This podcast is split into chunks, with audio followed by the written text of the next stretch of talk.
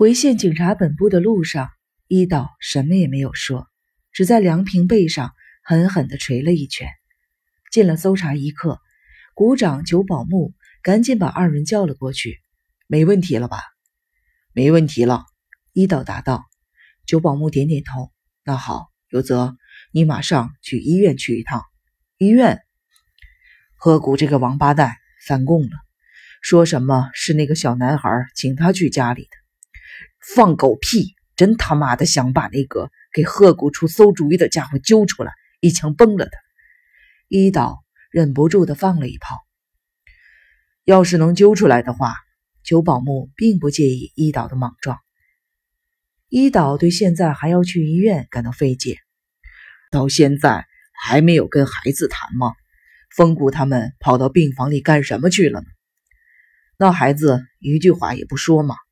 不是说伤得不重吗？身体上的伤害倒是不重，主要是精神上的伤害。关于这次事件的前后经过，对医生对父母一个字都不说。那让有泽去干什么？那孩子叫他。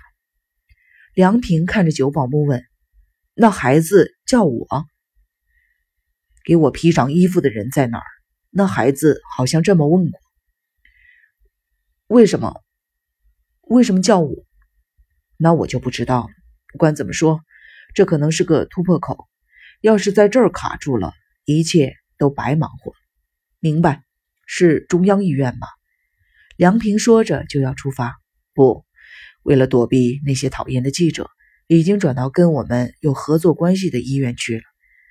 哪家医院？多摩英医院。什么？梁平一听是多摩英医院，呼吸差点都停止了。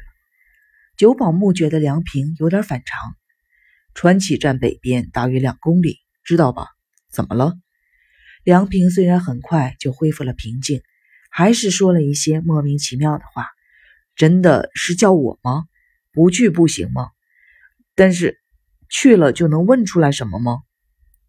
久保木和伊岛同时皱了皱眉。明白了，我这就去。梁平低下头，逃也似的跑了出去。强烈的阳光下，梁平快步从横滨体育场旁边通过，直奔关内站。进了站，忽然犹豫了，他迟疑地走进了公用电话亭，拨了一个早就记得烂熟的电话号码。您好，这里是多摩英医院，请接老年科护士值班室。梁平对医院的总机说。电话接通了。老年科，久坂优希在吗？您哪位呀？铃木。梁平使用了一个不可能查出来的假名。没等多一会儿，喂，我是久坂。他的声音里带着某种警戒感。梁平照例一言不发，只是听。喂，又是你吧？为什么老是给我打无言的电话呢？他显然有些生气了。梁平一声不响地挂了电话。他在上班，回警察本部假装去过了。梁平这样想着，但还是走进了站台，坐上了开往川崎方面的电车。电车里没开空调，闷热，很多乘客都把外衣脱了。梁平呢，穿着藏青色的西装，还觉得冷啪啪的，从心底里往上冒凉气。小儿科见不着他的面的，梁平在心里反反复复的念叨着。出了川崎站，梁平打了辆出租车，顺着一号国道北上，在稍微离开医院一点的地方下了车，绕到医院的后门，穿过后院的废弃物处理厂，尽可能避开医院的医生和护士，从紧急疏散用的太平门进了一楼。医院里开着空调，凉爽的空气和来苏水的味道扑面而来。小儿科在二层，老年科在八层。梁平从防火楼梯上到了二层，推开了防火门，立刻听到一片孩子们的哭闹声、尖叫声和偶尔夹杂着的笑声。走在楼道里，一见护士就紧张的要命，当确认不是他时，马上又安下心来。在护士值班室，梁平给一个年轻的护士看了自己的证件，来到了那个男孩子的病房。单间病房门口，风谷和清水两位巡查当班。比梁平大四岁的风谷说：“一点进展都没有。”比梁平小一岁的清水呢，满脸的疲惫，不住的抓耳挠腮，大概是因为觉得在这个案子里立不了功吧，一点劲头都没有。风谷又问：“那天在现场，你跟这个男孩说什么来着？”“不记得了。”梁平实话实说。“给我披上衣服的人在哪儿？”除了这句话，别的什么都不说。我算是服了，就他一个人在里面。他母亲也在，头在电话里说：“你来了，我们就可以走了。这是你的案子，你可得负责到底呀。”梁平目送二人远去之后，真想随便在什么地方转转就回去交账，就说什么都没有问出来。在医院里待的时间越长，碰到他的可能性也就越大，但是责任感让他留了下来。轻轻地敲了敲门，里面有人应答。梁平推门进了病房，首先看到的是躺在床上的男孩。男孩穿着睡衣，仰面朝天，眼睛直勾勾地看着天花板。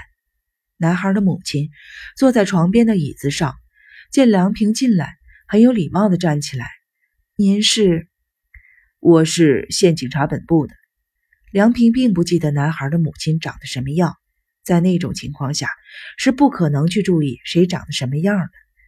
男孩的母亲也一样，她也不记得梁平，脸上露出了不耐烦的神情。梁平不知道怎么解释才好：“我就是那天的那个警察，出了那么大事儿，真够受的。”那天，男孩的母亲皱起了眉头。梁平点了点头。躺在床上的男孩比母亲的反应还快，腾地坐起来，瞪大了眼睛看着梁平。“你好点了吗？”梁平亲切地跟男孩打招呼。男孩没有回答梁平的问话，依旧默默地凝视着梁平。“啊，那天救了我们的。”男孩的母亲赶紧给梁平鞠了个大躬。“到现在连声谢谢都没跟您说呢，真是太感谢您了。”“您可别这么说，我们要是早到会儿就好了。”“纯一，快跟警察叔叔说谢谢，这就是那天救我们的警察叔叔啊。”男孩的表情骤变，一下子趴在床上，用被子蒙上了头。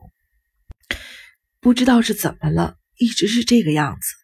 医生说只能靠时间来解决了。”母亲无可奈何的勉强的笑笑，有些为难的说：“您救了我们，我跟您说这些可能有些不合适，不过见了好几个警察，同样的问题问了一遍又一遍的，新闻媒体也是，不仅找到家里，听说连孩子的学校都去了。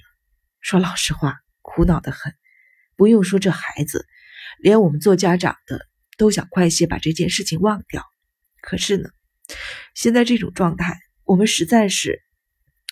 我们打心眼里感谢您，不过我们希望警察不要再问孩子了，最好也别到这儿来了，就当没那么回事儿。为了这孩子，就当没那么回事儿，不可能啊。”梁平不是对着母亲，而是对着床上堆成一堆的被子说的。母亲的脸色变得很难看：“您这话是什么意思？哭过吗？”梁平问。“哦，怎么了？”“就当没那么回事儿，这是不可能的。就当没那么回事儿的话，孩子心灵受到的伤害更大。”梁平走到床边，把手放在被子上：“他是怎么欺负你的？还记得吧？那个混蛋是怎么欺负你的？一定还记得吧？”男孩在被子里拼命地摇头：“那么残酷的暴行，不可能忘了。”母亲过来制止：“您都说些什么呀？别说了。”梁平不但不理睬他的制止，反而把被子揭开了。男孩蜷曲着躺在床上：“你被那么残酷的虐待，并不是你的错呀，是那个王八蛋太坏，那个王八蛋太坏了。”男孩用被单蒙着脸，痛苦的呻吟：“你混蛋，你为什么不杀了他？当时我是想杀了他，真的，我是想杀他来着。梁平认真地说。母亲插了进来，行了，您说够了吗？梁平一边用手把他推开，一边对男孩说，但是我杀了他没用，淳一君，得你去杀了他，你得恨那个王八蛋，你是个好孩子，坏的是那个王八蛋，走。说着拉住了男孩的小手，快放手，你要干什么？母亲有点急了。梁平转身向他鞠了一躬，您听我的。说完一把把男孩拽了起来，走。疼！男孩疼得直咧嘴，不能在这儿躲着，不能这么躲下去。梁平不顾一切的把男孩拽下了床，给他穿上拖鞋，试图推开阻拦他的男孩的母亲，拉着男孩出了病房。来人呐，大夫，护士，快来人呐！母亲大叫着跑向了护士值班室。